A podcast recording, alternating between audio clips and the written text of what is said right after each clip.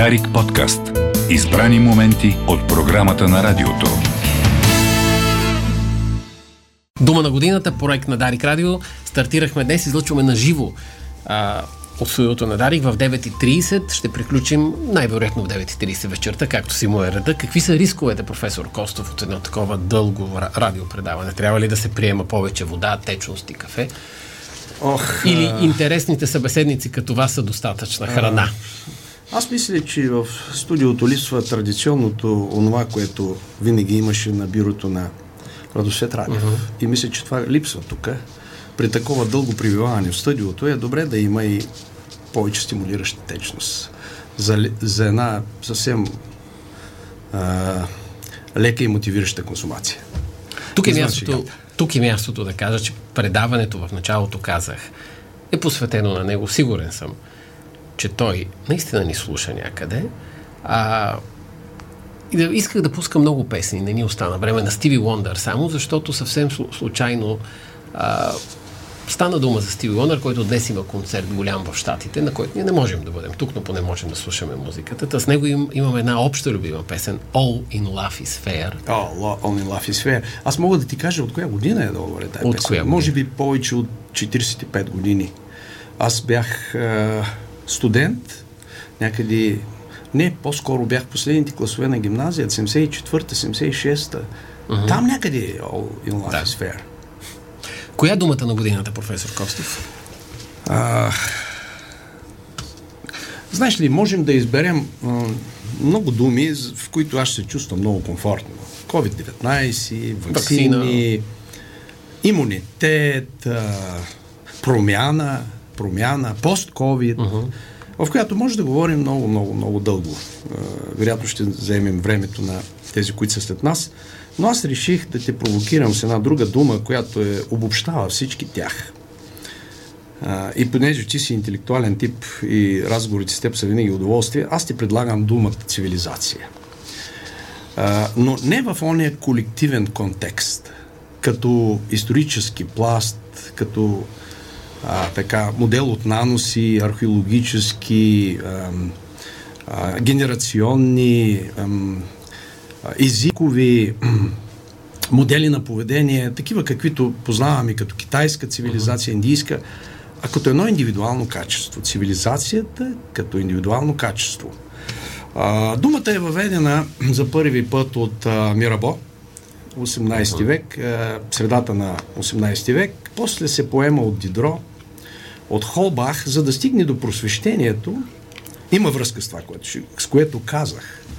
Защото тази дума обединява всичко това, за което споменах, свързано с COVID-19 и ситуацията около COVID-19, тази объркана наша идентичност колективна. Просвещението влага един неморален контекст в, в тази дума. Под цивилизация разбира индивидуалното качество да следваш знанията, да следваш науката, достиженията на изкуството, да ги освояваш, или с други думи, отказа от наука и а, така м- надграждане на личността, на достижението на изкуство и науката е всъщност според тях отказ от цивилизованост и отказ от просвещение. Това е не моралния контекст. Има и морален контекст. Знаеш къде ще го потърсим? При Кант ще го потърсим. При Кант, който е всъщност знамето на просвещението, та има един морален контекст, без да дефинира просвещение, без да дефинира цивилизацията, ние го намираме там. А, а именно, че няма нищо по-човечно от това, когато мислиш и действаш, да се поставиш на място на другите. Казвам Кант, защото съвременната дефиниция на индивидуалното качество цивилизация, цивилизованост е да виждаш в другите човешката им същност. Тук ще се върна на Ромен Гари, е, Ромен така. Гари, uh-huh. който казва, че извор на човешката цивилизация е възможността да виждаш във всеки един човек човешката му същност. С други думи, да се виждаме през очите на другите. Винаги, когато мислим за другите, да знаем, че част от нас е в тях че нашето лично щастие е невъзможно без щастието на другите. Това наричам цивилизация. Между впрочем, връщам се на връзката с думите, които казах. именно дефиницията на просвещението. Отказ от просвещение, отказ от цивилизация, отказ от наука, отказ от следване на знания. И в този контекст ние не успяхме да създадем в рамките на пандемията една цивилизована идентичност на колектива. Една обществена идентичност. Объркахме се по пътеките и всъщност се оказа, че не сме в състояние да добавим към индивидуалната си идентичност, която е флексибилна, за разлика от колективната, една съществена черта. Просветение, просвещение. Да бъдем по-просветени, да следваме това, което ни казва науката. И разбира се, тук може да имаме с теб много спорове. Да прихвърлим, да привършим темата за бокса, ми се ще. Ще скачаме, да, ще Ох. скачаме от тема в тема нарочно в нашия разговор. Така съм се да. подготвил, защото вие сте лекар. Как позна, че сутринта говорех с Кобрат Кулев? Е, Кобрат Полев. Чудесно. За бокс. а, вие сте лекар, който като види една кардиограма иска да бъде нагоре и надолу, да бъде кардиограма на здрав човек, на жив Точно човек. Така. Точно така. А, та за бокса казват The Sweet Science. Аз винаги съм харесвал бокса чел съм книги за бокс. Коментирайте новината, цивилизационно погледнато, че МОК вади штангите бокса и петобоя от Олимпийските игри 2028 в Лос-Анджелес и ги заменя с спортно катерене, сърф и скейтборд. Да, знаеш ли, вчера мисля, че когато отивах на работа, чух сутрешните новини, ако не и онзи ден, и чух uh-huh. това. И първата ми реакция беше правилно. Първата ми реакция беше правилно. Защо? Защото тази замяна е някакси по-цивилизована. Макар, че, нека да кажа, обичам бокса. Аз в Олимпийските игри гледам лека атлетика, дори не гледам футбол, защото не ми е интересен футбол на Олимпийските игри, но гледам бокс. Волейбол, баскетбол, но, но, но от индивидуалните спортове гледам бокс. Защото е, не вярвам да има мъж, който да не обича бокса. Но знаеш ли, не знам доколко това е спорт, защото бокса води до непредвидими последици за мозъка. И ако това е олимпийски спорт или ако Олимпиадата всъщност е символ на мотивацията за здраве, на спортуване за здраве или да бъде една символика на, на човека като стремеж към здраве. Да, да, бокса няма Това място там. не е така. Ние знаем какво се случи с Мохамед Али, с Касиус Клей, този uh-huh. тежък Паркинсон. А, практически, м- не знам, сигурно добре, по-добре познаваш този спорт, но почти не се сещам за боксер, гигантски, голям боксер, световна слава, който да не е преживял някаква здравословна травма. И мисля, че в това отношение бокса, ако бъде изваден от Олимпийските игри, няма да се загуби като спорт. Ние обичаме Бог, ще го гледаме, има световни първенства, но а, като, че ли, като че ли замяната е справедлива. Тези други спортове като че ли са някакси по-емпатични към човешкото здраве. Това е моят коментар. Както и за штангите. Аз не познавам а, штангист, който е дълголетник. Ако познавам такъв, ако има такъв, ще ме извини, но но това са травматични спортове. Като говорим за възрастта, ми ще да ви питам за авторитетът свързан ли е с а, възрастта? Повод за въпроса ми, разбира се, най-младия председател на парламента, ако щете, 34 годишният, господин Минчев, а, изказването, загубването на ума и дума, както си говорихме тук, на младия 29 годишен депутат тази седмица. Изобщо авторитетът. Какво мислите за авторитетът? И говорейки, говорейки за авторитета, всъщност говорим за името. А, вчера имах, а, направих един пост на моята стена и стана поле за коментари, а именно в поста беше заложено именно случая в парламента с Радослав Василев, който аз коментирах. А, и ще го вържа именно с цивилизоваността, защото Цивилизовано е, както казахме ние по дефиниция, да признаваш човешката същност на, на другите. Нецивилизовано или варварство е да признаваш само себе си. И виж, те, виж какво се случи в парламента. Всъщност в парламента се случи именно този сблъсък на цивилизованост и варварство.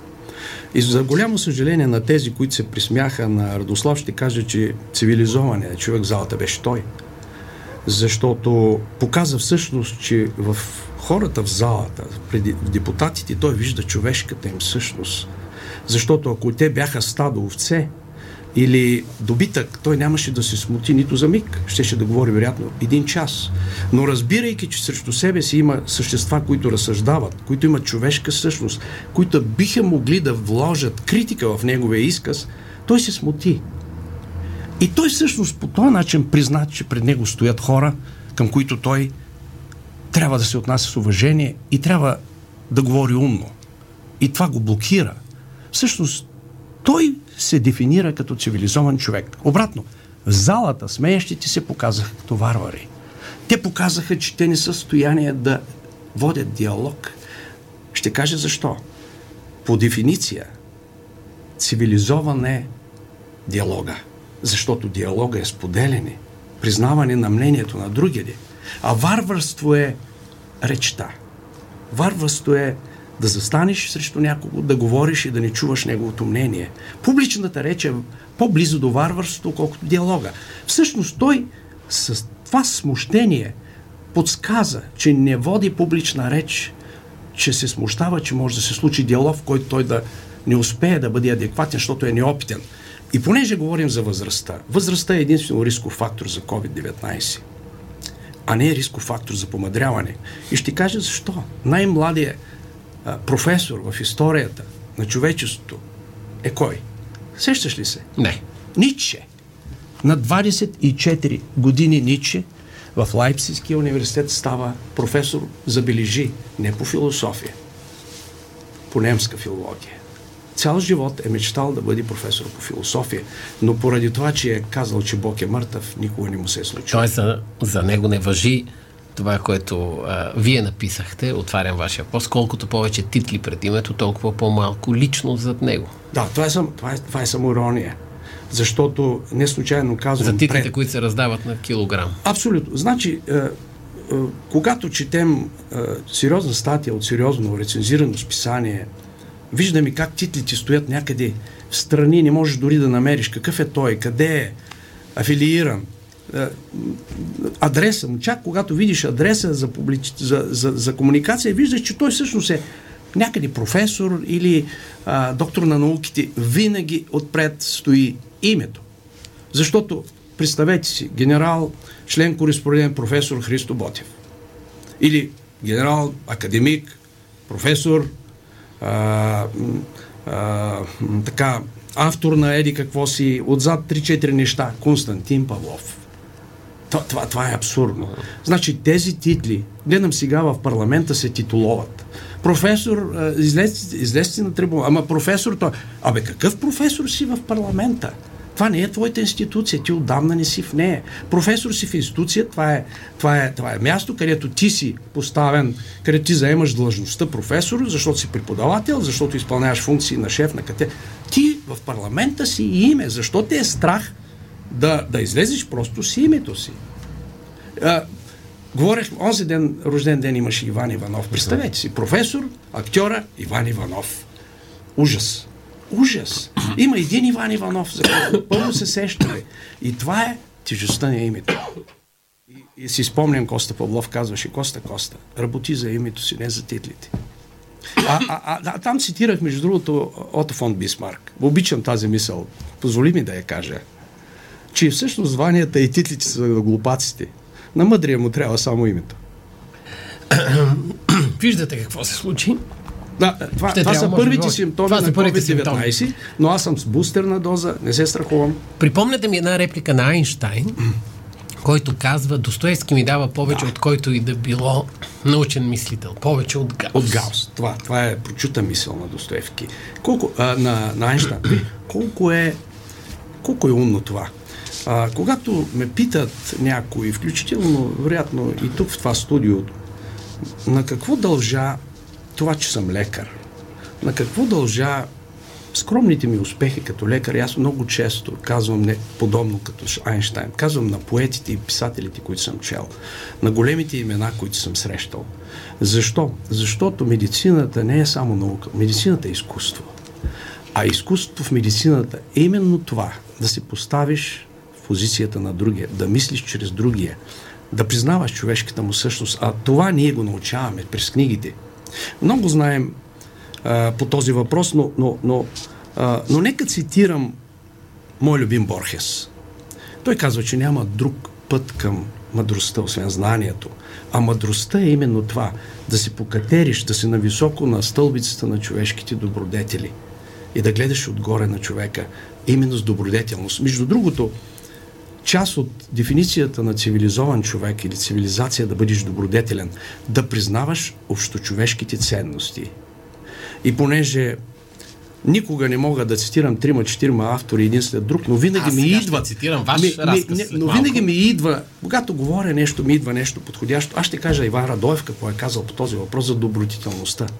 Той е казал, аз не съм добродетелен човек, но искам делата ми да бъдат добродетелни. И в този мисъл искам да кажа нещо друго, че извора на доброто и злото е един същ човека. Това не съм аз, това е Русо, разбира се. И затова нека в тези предколедни дни кажа следното. Ние сме, вероятно, това съчетание елегантно на добро и зло. Нито едното, нито другото. Понякога едното, понякога другото. Но нека в, в своя живот вървим така по пътеката към храма, че никога да не се обръщаме назад и да тръгваме към маймуната, да се стремим към повече добродетелност. Делата ни да бъдат добродетелни, признавайки, че като всеки друг човек сме съчетание на добро и зло. С това да завършим и темата за младия 29 годишен Аз- депутат аз- и, аз и, трогнах. присмиван, и присмиването. Аз я трогнах и, и Все забележи... пак той излезе още веднъж, а, което за да ви върна към Ниче, който всички знаем, Да. от репликата му клише, всичко, което не ме убива, ме прави по-силен. Точно така.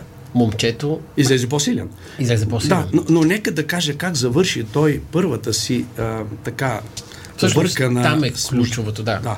Той завърши изключително човешки. И там е човешкото. Той каза два пъти, в две къси изречения се извини. Прощавайте, исках. Извинете, това беше от мен. Всъщност той казва, да, това беше от мен, това беше човешката ми същност. Причи- Приемете, че се притеснявам, че се смущавам, че не съм опитен, че не съм наизустил глупотевини да ви говоря нещо наизуст. Иска да ви кажа нещо от сърце. Ще прочета нещо, което сте написали във Фейсбук и ми направи впечатление. А, винаги ми е харесвало нещо, което е с малко в страни от политическата коректност.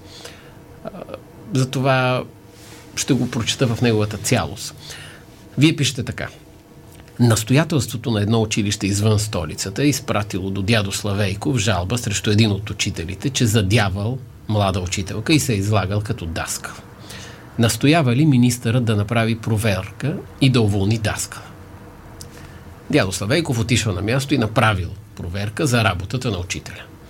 След като се върнал в София, написал подробно писмо до училищното настоятелство, в което министърът подробно разяснил впечатленията си от работата на учителя, който бил съвестен и способен в процеса на преподаването.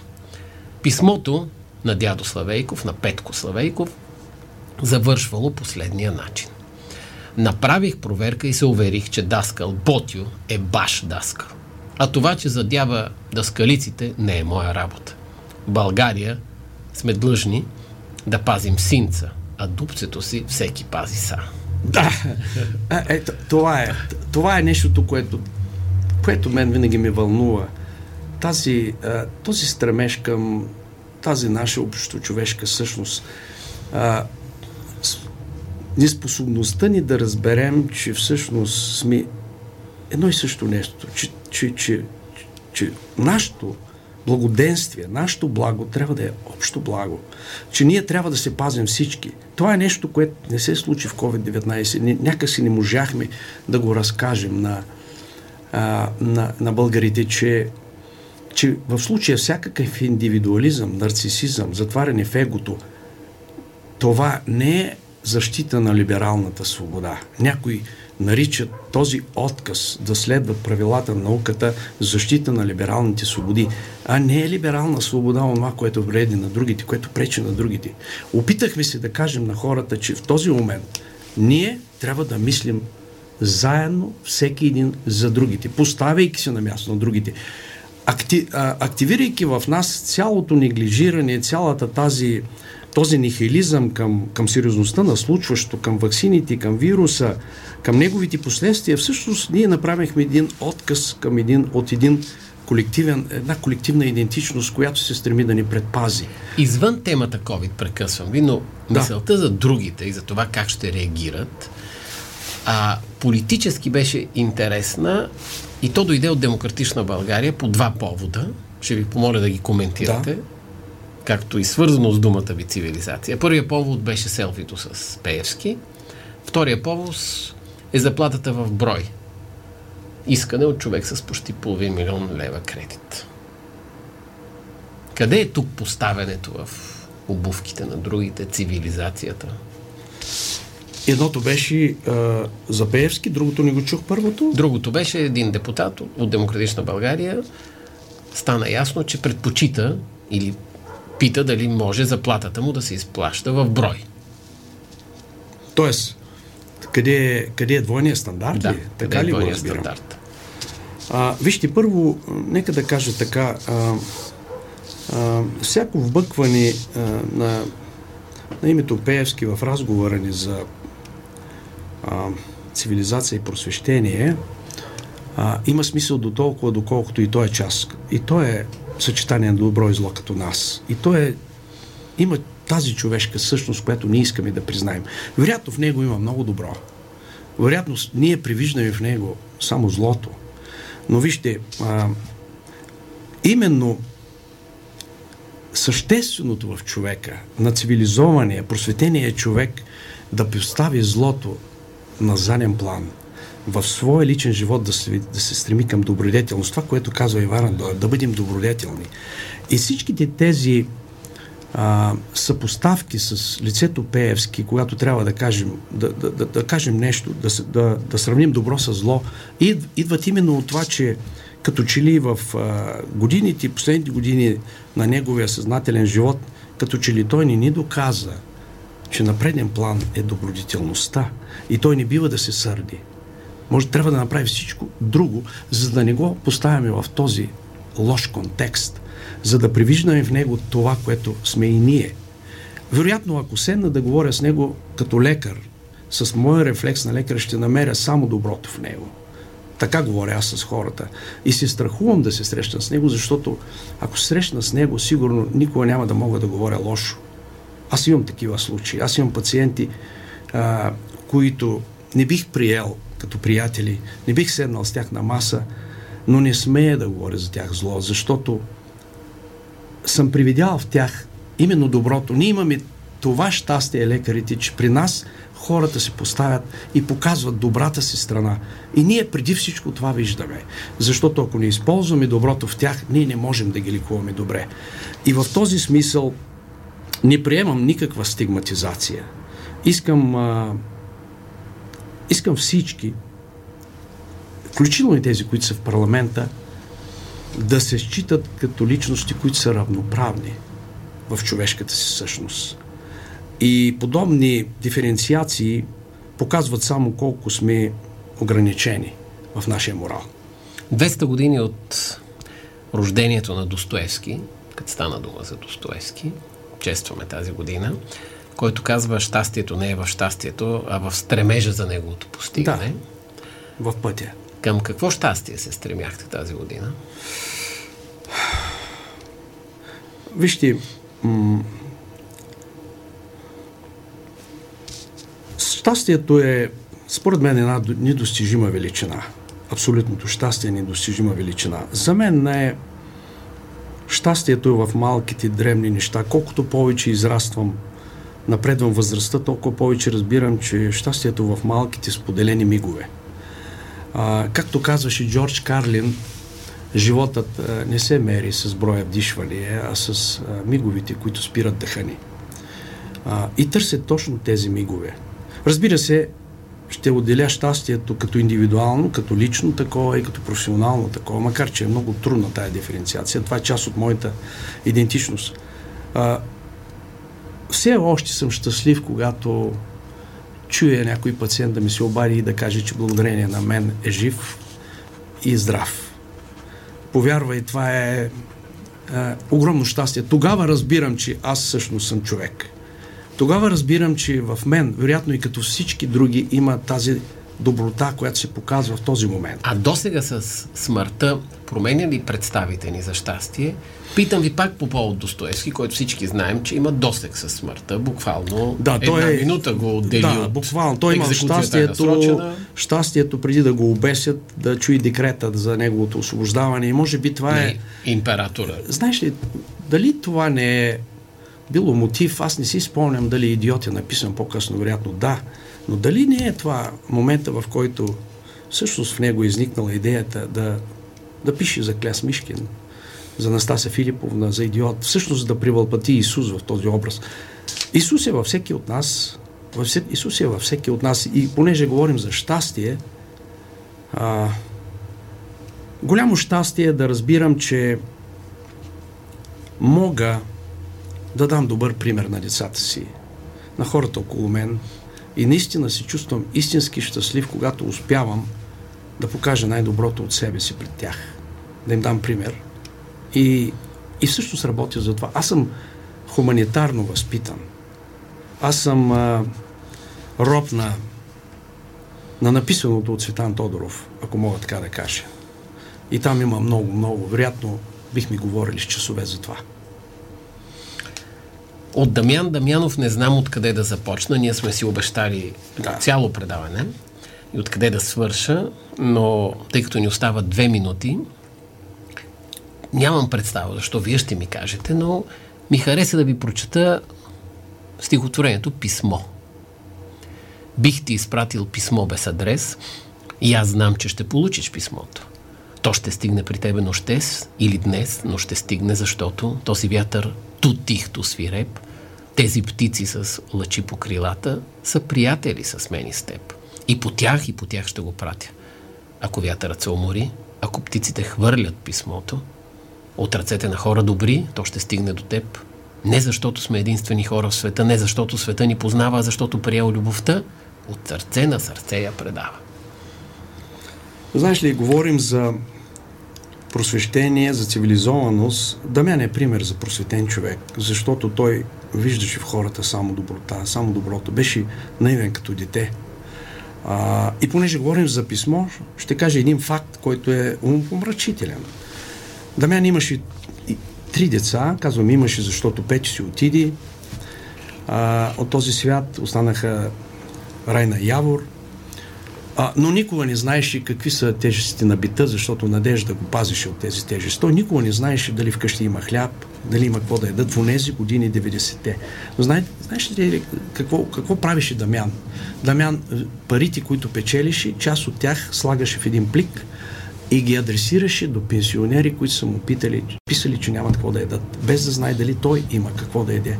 И Надежда страдаше много от това, защото на нея, върху нейния гръб се беше стварял огромния товар, да се грижи за това семейство. А Дамян не съзнаваше този факт. Дамян живееше с беше поетична душа. Той всъщност беше поет по душа. Между другото има едно, прият... едно, едно стихотворение посветено на мен. Добре, че не го прочете, казва се приятели. Път с на започнем. Приятели, той е малко зловещо, но той иллюстрира какви бяха отношенията ни с Дамян. Бяха човешки отношения. Ние се и карахме, радвахме се, обиждахме се дори. Аз с това, между другото, това беше и мой модел на поведение. Исках да събудя човека в него. Цивилизация. Защото... Цивилизация. Е. Цивилизация. Професор Коста Костов, дума на годината. Благодаря, за мен беше удоволствие. На живо подарък. Благодаря. Дарик подкаст. Избрани моменти от програмата на радиото.